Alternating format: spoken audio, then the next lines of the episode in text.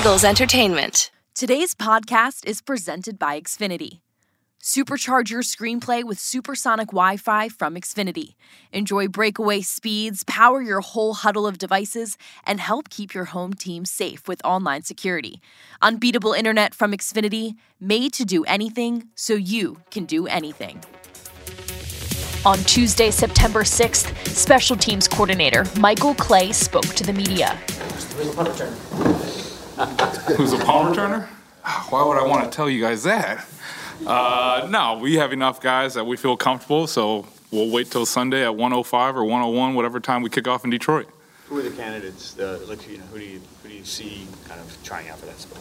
I mean, there's plenty of guys we've had out there from, you know, we've had Quez, we have Kenny, Boston's done it. You know, Avonte's been back there ca- catching punts.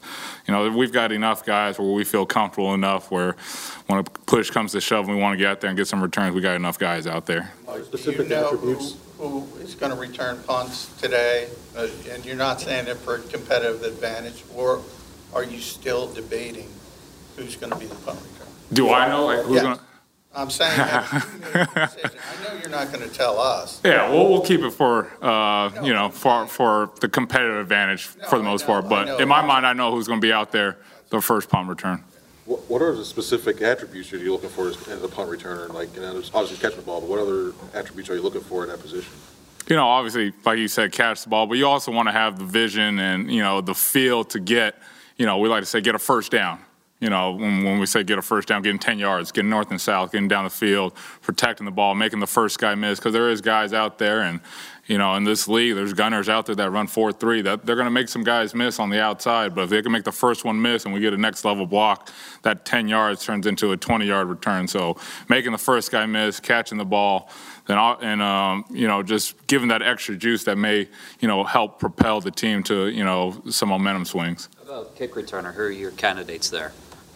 Uh, Ari, the first uh, answer, I guess. There's plenty of guys we have out there that we feel comfortable with, again um, doing some things like that. But again, for competitive advantage, um, we'll just wait till Sunday uh, when we put that ball on the tee. Kicker?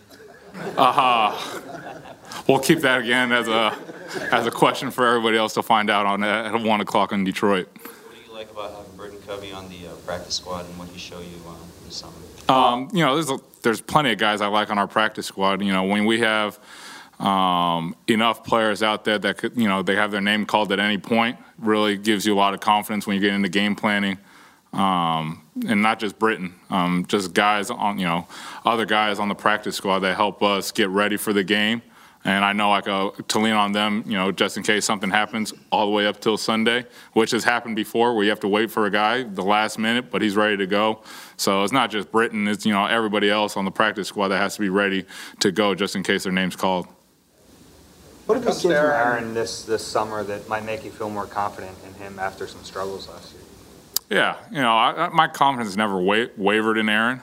Um, obviously, we, you know, we've already talked about this enough. You know, he had bad couple games last year, and you know, you guys have asked him, and he's talked about it. But him coming back and you know having a very good offseason in terms of just working on some things mechanically, he's done with with Tyler Brown as well. Then going back, you know, to himself. You know, it's all credit to him getting ready for his second year, and you know, just like anything else in this league, no one's ever a finished product. You know, it was his first league, first year last year, really doing it.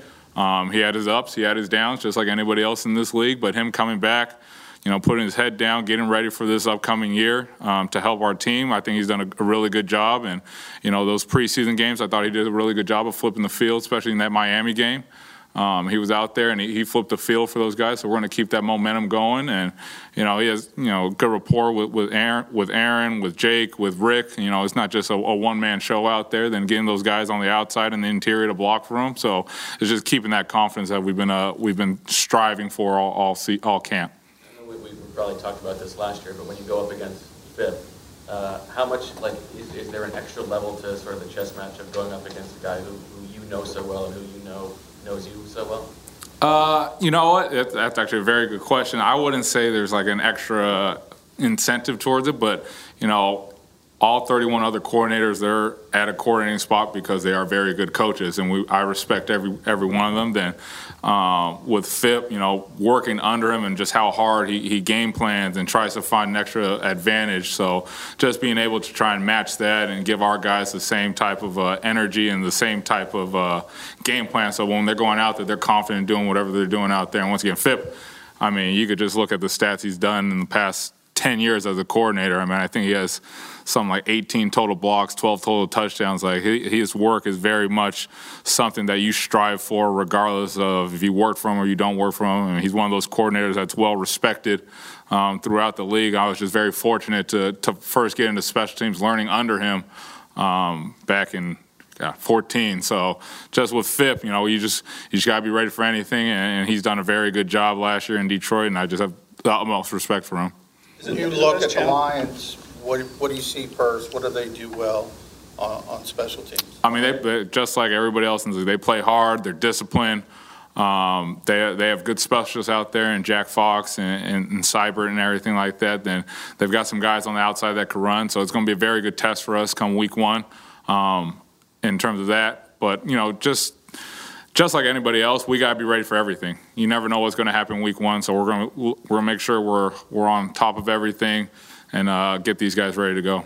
Is it less challenging as a, as a special teams coordinator once you get the 53 man roster in place? Now you can begin to kind of zero in on who's going to do what job, as opposed to you know maybe training camp or summer when you don't know who the, the guys are going to be.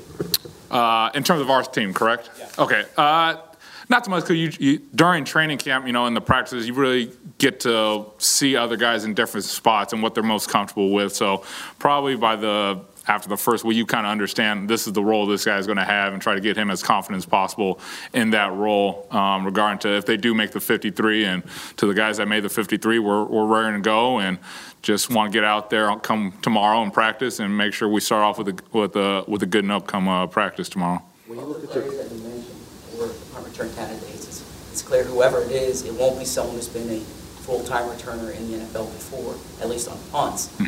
What made you guys confident or comfortable to go into the season that way? You know, it's just, you know, sometimes it's how the cookie crumbles at times, but it's also with the practice habits. You know, there's times out there where you guys see it or don't see it. And, you know, when they're catching the ball off a live, you know, a, a leg or off the jugs right there, you know, Aaron Moorehead does a great job when with the returners back there. Say it's a punt day, but he's back there with the returners, you know, coaching them up, getting them confident enough to win with their feet, catching high hands and everything. So it's a it's a group effort, but once again, it comes down to me making that decision with Howie and Nick, and you know, talking through it. Just you know, we're trying to have the best eleven out there to give our team the best advantage to win come Sunday. When you look at your kickoff coverage, how do you think is improved this year as opposed to where it was last year? Yeah, you know, with our kickoff coverage, you know, we just in terms of improvement, we just we don't want to have the the ebbs and flows where you know, for example, we came out in the New Orleans game and we did a really good job with that. Then say we come out the next week and we give up a big one right there. It's the confidence and the to get consistent coverage down there uh, with our players and you know just working you know the fundamentals. You know a lot of the times when it comes to special teams yes you could game plan a lot of it but a lot of it comes down to the special teams fundamentals. Hey let's fall back on this whether it's a, a technique here and there to make the returner stop or make them go east and west so everybody could get down there. So it's just you know refining those techniques and that's on, on me to go back and see why there were some leaks in our coverage last year. Well, how can we get better? And that's on me to get these guys going with drills during training camp, during OTAs and stuff like that. But once again, it's all about a mindset when it comes to special teams. When we kick that ball off, and if they want to return it or from nine deep, we got to make sure we're down there to give our defense a long field, because in turn that'll give our offense a shorter field right there. What's Blankenship's upside on special teams? With Reed, I mean, he comes in every day. You know, ready to work. He's like he, he wants to work. He wants to get a lot of information in terms of why they do this on special teams. Why do we do this on special teams? And he's done a great job with it. Um, and just like everybody else on the roster, everything you know competition breeds greatness. So he's competing every day with everyone else, and he's done a great job in terms of understanding. Because he didn't do a lot of special teams at Middle Tennessee State, but he's done a great job so far. You know, taking command when he's played the PP, um, going down there on kickoff coverage, especially in those joint practices. So it's always cool to see you know a young guy keep growing and getting better each day. Same thing, I guess, with Nakobe Dean, right? He didn't play a lot of special teams at Georgia. How's he adjusted to uh, being on teams? Uh, he's done a great job. I mean, Nakobe's just a very good football player. When you have good football players, they they'll catch up on things really quick, regardless if they they played it in college or not. So Nakobe's been doing a great job, and he's got a good room to learn from. You know, T.J. Edwards. You know, he came in undrafted free agent. He did a heck of a job. Um, playing special teams, and he earned his right to play some some defense. Um, Shaun Bradley, who's come in as a late round draft, but just getting tidbits here and there from them um, is always going to help Nakobe. And he's, I mean, he's a student of the game. The guy is super smart. So you tell him one thing, he's going to take it to heart every time, and he probably won't make that mistake if he does make a mistake. What's the outlook for Devon Allen as a special teams player? Yeah, I mean, just like everybody else, you know, the, you try to get them ready for whatever it is. And it, kudos to Devin. Um, you know, you take six years off anything, it's going to be a little rusty. But he came in every day, got better every day, made some plays out there when he gave him the opportunity. So it's just him, you know, keeping that confidence going and just, you know, coaching them every day, regardless if he's on practice squad or not, giving him the opportunity. Hey, we get some extra reps after practice regardless if it's a returner, gunner, blocking wise, something like that. So for Devon to come in, you know, six years out and, you know, having the traits that he has and making a couple plays, it's very exciting to at least keep working with him and try to keep him growing, you know, just the understanding of the whole special teams aspect. For more Eagles news and exclusive interviews, be sure to subscribe to all of our Eagles original podcasts, including Eagles Update, Eagles Insider, and Eagle Eye in the Sky.